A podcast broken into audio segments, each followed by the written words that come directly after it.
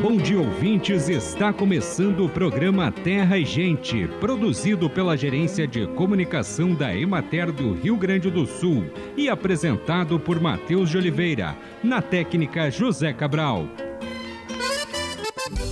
Após a ocorrência de enchentes e alagamentos registrados no estado, é importante observar alguns cuidados especiais à população de áreas atingidas. As recomendações visam evitar a contaminação por doenças como leptospirose, hepatite A, cólera, tétano acidental, entre outras. A leptospirose é uma das doenças de atenção nesses períodos após inundações. Ela é transmitida pela urina do rato e acontece pelo contato com água ou lama contaminada. No período chuvoso, os rios, os córregos e a rede de esgoto podem transbordar. Essa água invade tocas de ratos e chega contaminada às residências, podendo contaminar as pessoas.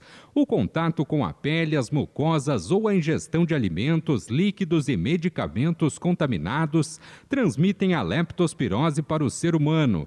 Por isso, pessoas que trabalham na limpeza de ambientes que contenham lama, entulho e esgoto devem usar botas e luvas de borracha para evitar o contato da pele com água e lama contaminadas. Se isso não for possível, usar sacos plásticos duplos amarrados nas mãos e nos pés. Na propriedade da família Ottoni, na localidade de Rincão do Bugre, interior do município de Soledade, foram registrados recentemente um volume de chuva de quatrocentos milímetros. Mesmo com excesso de chuvas, o agricultor e técnico agrícola Vinícius Ottoni destaca o bom desenvolvimento da lavoura, ao comentar que a água que cai infiltra. E se olhar as lavouras, mesmo com excesso de chuvas, a água que escorre é limpa, não perdendo nutrientes. O trigo está bom e não há problema de erosão. A família cultiva duzentos hectares de trigo, sendo quinze por cento somente com produtos biológicos, trinta hectares de milho e o restante da área com plantas de cobertura, e já projeta uma área de trezentos hectares para o plantio de soja na próxima safra de verão. Nos últimos anos, o Rio Grande do Sul registrou estiagens severas que afetaram a produção agrícola. Neste inverno, com o retorno das chuvas e os altos volumes registrados, muito em função dos ciclones extratropicais que passaram pelo estado nos meses de junho, julho e setembro, as práticas conservacionistas de solo têm mostrado que também são eficientes nos períodos chuvosos. Acompanhe agora o panorama agropecuário. A cultura do milho está em implantação no Rio Grande do Sul. Estima-se que quarenta e quatro por cento das lavouras projetadas já tenham sido plantadas até o final da semana passada. Contudo, a semeadura tornou-se impraticável em várias regiões na última semana, em decorrência da saturação do solo e das temperaturas mais baixas, que são condições inadequadas tanto para a semeadura quanto para o desenvolvimento inicial da cultura. As lavouras estão em fase de emergência e em desenvolvimento vegetativo. Nas regiões com prolongado excesso de umidade no solo, já se observam estresse nas plantas e dificuldades de realização de tratos culturais necessários, como a aplicação de herbicidas, de fertilizantes nitrogenados e de inseticidas.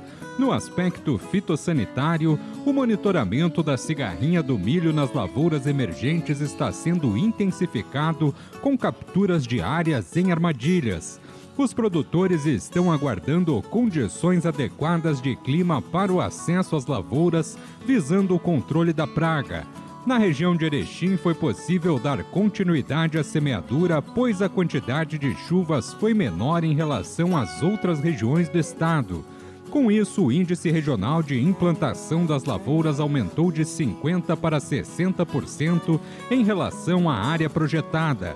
Segundo o levantamento semanal de preços realizado pela Emater no estado, o valor médio da saca de sessenta quilos apresentou redução de zero vírgula seis por cento em relação à semana anterior, passando de cinquenta e três reais e vinte e oito centavos para cinquenta e dois reais e noventa e cinco centavos. O governador Eduardo Leite anunciou na semana passada medidas para apoiar os atingidos pelas fortes chuvas no Rio Grande do Sul. O Estado disponibilizará dez milhões de reais em horas máquinas para auxiliar nos trabalhos de limpeza e recuperação dos municípios mais afetados. Leite também anunciou isenções e prorrogações do pagamento de tributos e oficializou uma nova etapa do programa Volta por Cima para apoiar as famílias vítimas das enchentes. As iniciativas são parte de uma série de encaminhamentos para mitigar os danos causados pelo desastre climático e amparar as vítimas. Para ajudar na limpeza e reconstrução dos municípios mais atingidos, o Estado disponibilizará, por meio da Secretaria da Agricultura, Pecuária, Produção Sustentável e Irrigação, dez milhões em horas máquina.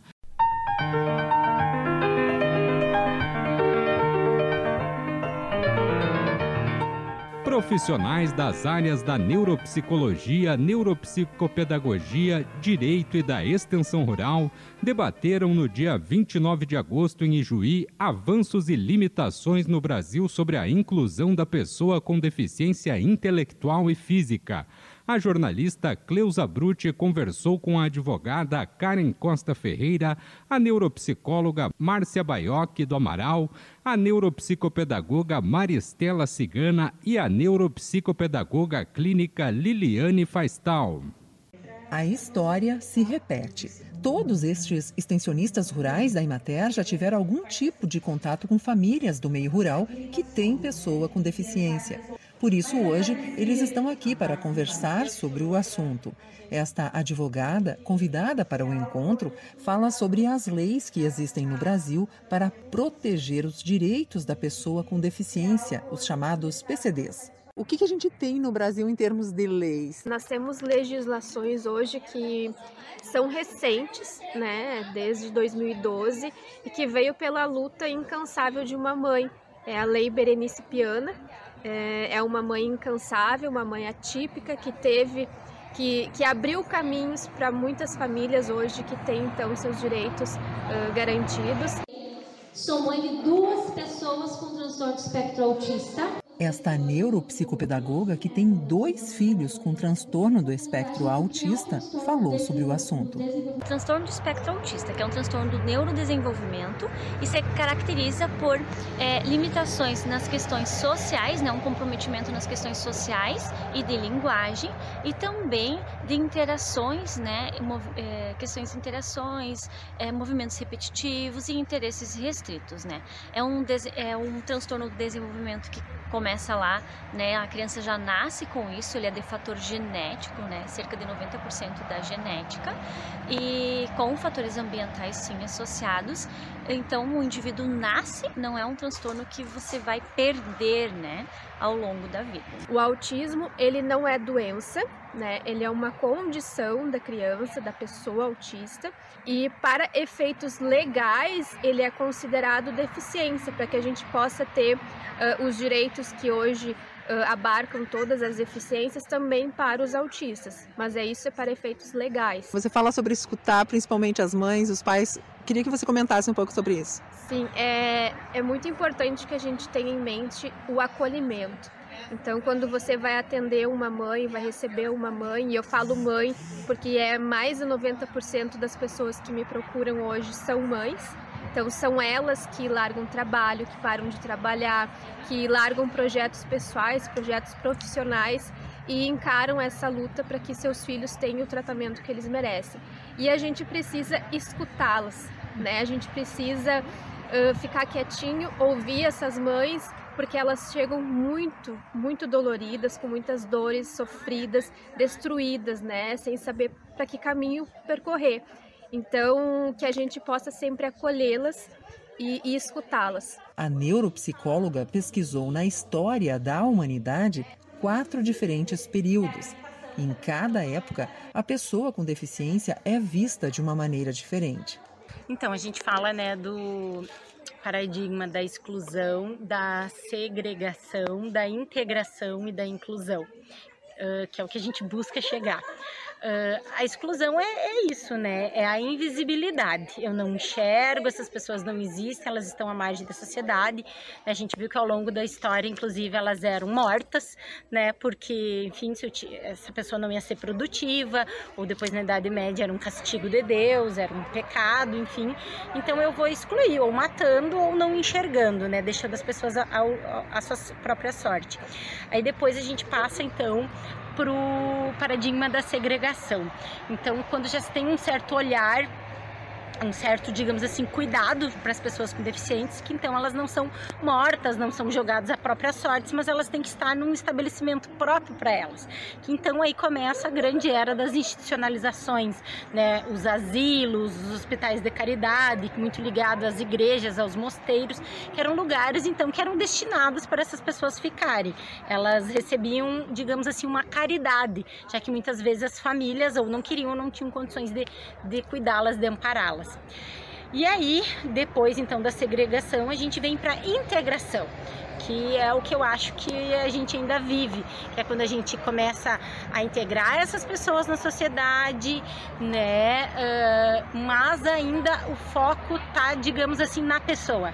Ela é diferente, ela tem um obstáculo, ela tem uma discapacidade para alguma coisa, e eu, a gente não vê o foco da sociedade, que talvez a sociedade não tenha capacidade de incluir ou de enxergar essas diferenças, ou de tratar, os, de tratar diferente os diferentes. Né? Não como desigual, mas como diferente, né? Então, assim, a gente integra, a gente convive com essas pessoas, mas elas ainda estão restritas a uma escola especial, às vezes, né? Falando em, em, em educação, a uma sala de recurso, né? Estão restritas, às vezes, a uma associação. Ah, as pessoas têm convívio na sociedade, mas elas vão no teatro, no cinema, na igreja? Não, elas vão no grupo de amigos, na associação de saúde mental, enfim, né? Então, assim, elas estão integradas, porque elas não estão incluídas.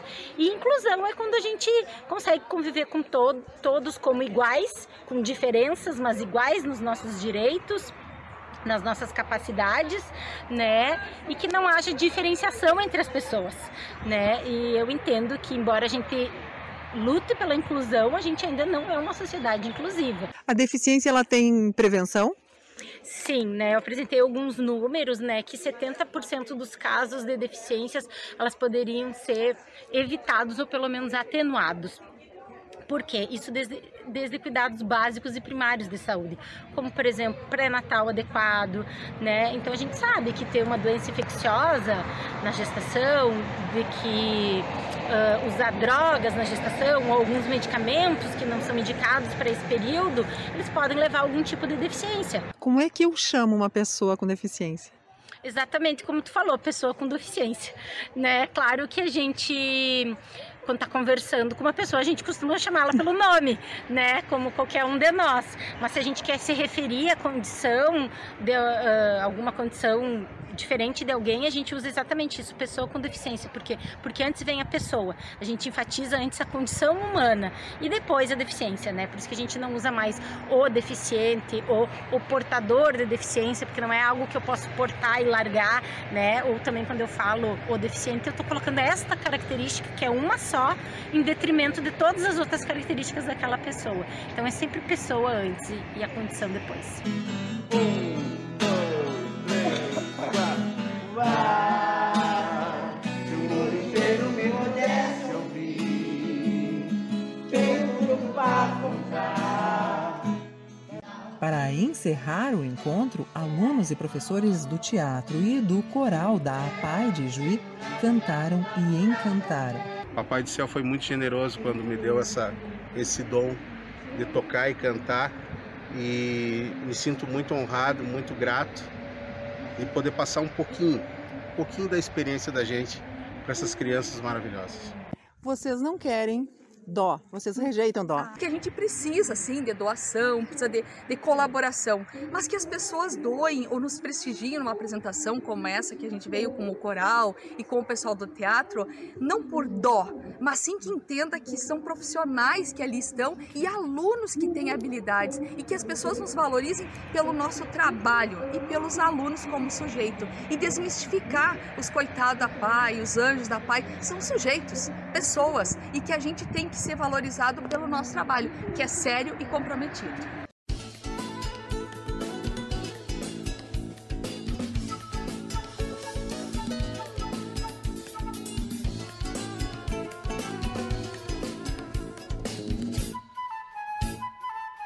E chegou o momento de Saúde e Ecologia. O governador assinou na segunda-feira, onze de setembro, o Decreto cinquenta e sete mil cento e noventa e três, publicado no dia seguinte, que regulamenta a nova fase do programa Volta por Cima Enchentes de setembro de dois mil e vinte e três, estabelecendo o pagamento do auxílio financeiro de dois vírgula cinco mil reais em parcela única para famílias desalojadas ou desabrigadas, e setecentos reais para famílias atingidas que tiveram dano parcial na residência, mas que nela permanecem. Serão aportados vinte e cinco milhões para esse fim, sendo vinte provenientes da Assembleia Legislativa e cinco do Tribunal de Justiça. Os valores serão disponibilizados para as famílias em situação de vulnerabilidade, vítima das chuvas intensas e enchentes que atingiram o estado entre os dias dois e seis de setembro.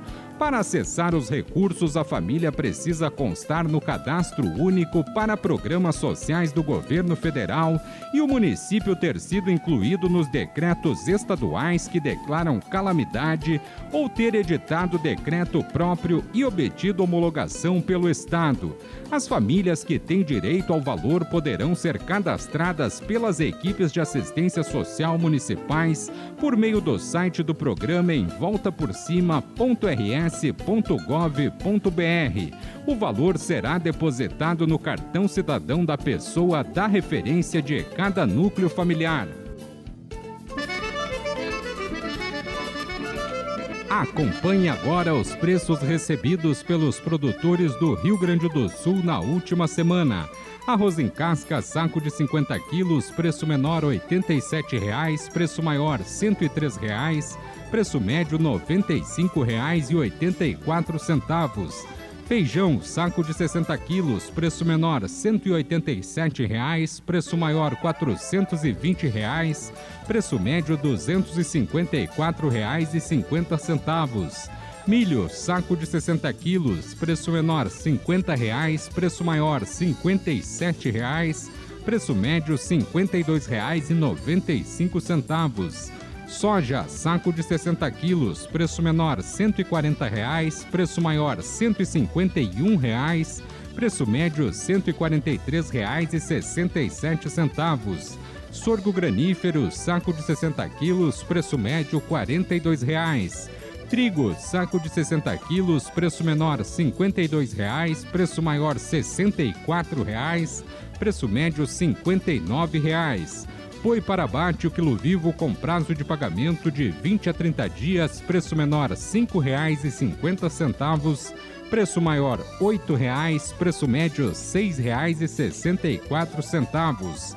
Búfalo, quilo vivo, preço menor cinco reais, preço maior oito reais e sessenta centavos, preço médio seis reais e oito centavos.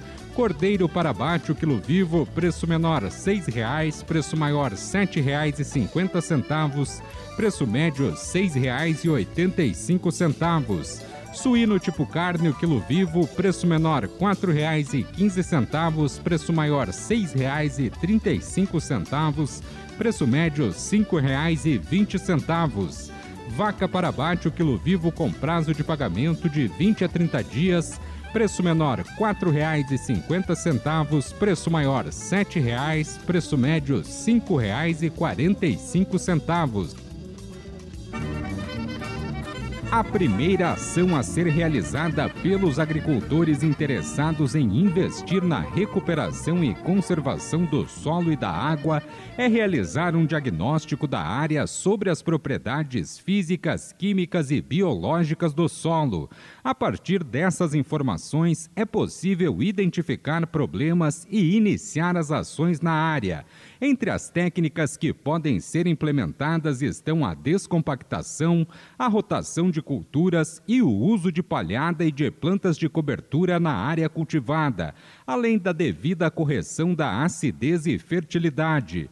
Outro aspecto é a conservação do solo e da água. Os agricultores devem observar lavouras quando ocorrem chuvas volumosas, se a água está infiltrando no solo, pois a água que escorre é água que se perde e demora para retornar em forma de chuva. O bom manejo do solo é importante para conservar essa água, manter os fluxos e ter água disponível no solo para minimizar os efeitos quando ocorrem as estiagens. O trabalho na área de solos deve ser constante. Quanto mais tempo as técnicas de manejo adequado do solo forem utilizadas nas lavouras, maiores serão os resultados. O que paga a conta da produção é o solo. Agricultores interessados em implantar as técnicas de recuperação e conservação do solo e da água podem procurar os escritórios da Emater nos municípios. Olá, meu nome é Evandro Scariotti e sou extensionista rural da Emater Ascar, no escritório regional de Soledade. Hoje trago algumas orientações para as famílias quilombolas que receberam as sementes de milho enviadas pela Secretaria Estadual de Desenvolvimento Rural. O primeiro cuidado é com o armazenamento das sementes. Elas devem ser guardadas em lugar seco e escuro e também ser protegidas de pragas e roedores. Antes de semear o milho, o agricultor deve preparar adequadamente a área. Quando a semeadura for realizada com plantadeira manual, a densidade recomendada é de cerca de quarenta a cinquenta mil plantas por hectare, distribuindo no máximo três sementes por cova. As sementes devem ficar de três a cinco centímetros de profundidade. A semeadura em nível e bastante palhada no solo diminuem os riscos de erosão. Em solos arenosos, deve-se evitar a semeadura muito superficial. Já em solos argilosos, deve-se evitar a semeadura profunda. É recomendado fazer análise de solo e seguir a recomendação do extensionista da Emater Ascar. Se possível, fazer duas adubações de cobertura com ureia ou outra fonte de adubo nitrogenado. A primeira adubação de cobertura deve ser realizada quando a planta tiver de quatro a seis folhas e a segunda adubação em torno de trinta dias após a primeira. Para aumentar a eficiência, é recomendado incorporar a adubação no solo. O milho deve ser mantido livre da competição com outras espécies por cerca de quarenta e cinco dias após a semeadura. A semente entregue é varietal. Se ficar satisfeito com a lavoura e não ocorrer cruzamento do milho com lavouras vizinhas, você poderá consultar um extensionista da Emater e pedir orientações para fazer uma seleção de plantas e separar as sementes para a próxima safra. Para o melhor acompanhamento da lavoura, você pode buscar orientação técnica com os extensionistas da Emater do seu município. Desejo a todos um bom cultivo e uma ótima colheita.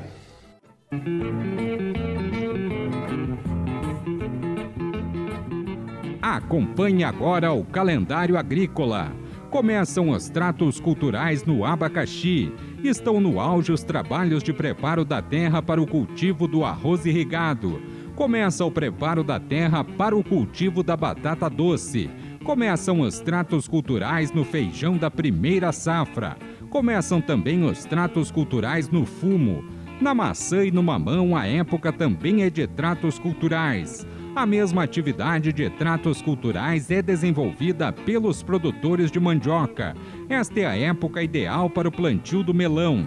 Estão terminando os tratos culturais no trigo. Setembro é mês de plantar abóbora, abobrinha, agrião, beterraba, alface, salsa, batata doce, batata, berinjela, cebolinha, cenoura, chicória, couve chinesa, couve-flor, couve-manteiga, abacaxi, banana, figo, melancia, melão, limão, mamão, moranga, pepino, tomate, rabanete, repolho, radite, rúcula, vagem, amendoim, mandioca, feijão, milho, milho-pipoca, girassol, sorgo, alfafa, capim-elefante, milheto, sorgo forrageiro, brócolis, pimenta, pimentão, feijão vagem, jiló, berinjela e coentro. Para ajudar na limpeza e reconstrução dos municípios mais atingidos pelas fortes chuvas, o Estado disponibilizará, por meio da Secretaria da Agricultura, Pecuária, Produção Sustentável e Irrigação, dez milhões de reais em horas máquinas. O serviço, incluindo operador e combustível, será disponibilizado para os municípios de Arroio do Meio, Colinas, Cruzeiro do Sul, Encantado, Estrela, Lajeado, Muçum, Roca Sales, Santa Teresa e Venâncio Aires. O Estado também apoiará os municípios com a elaboração dos planos de trabalho para a recuperação. Bem, amigos, hoje nós vamos ficando por aqui. Esperamos por vocês na próxima semana com mais um programa Terra e Gente. Um bom dia para todos!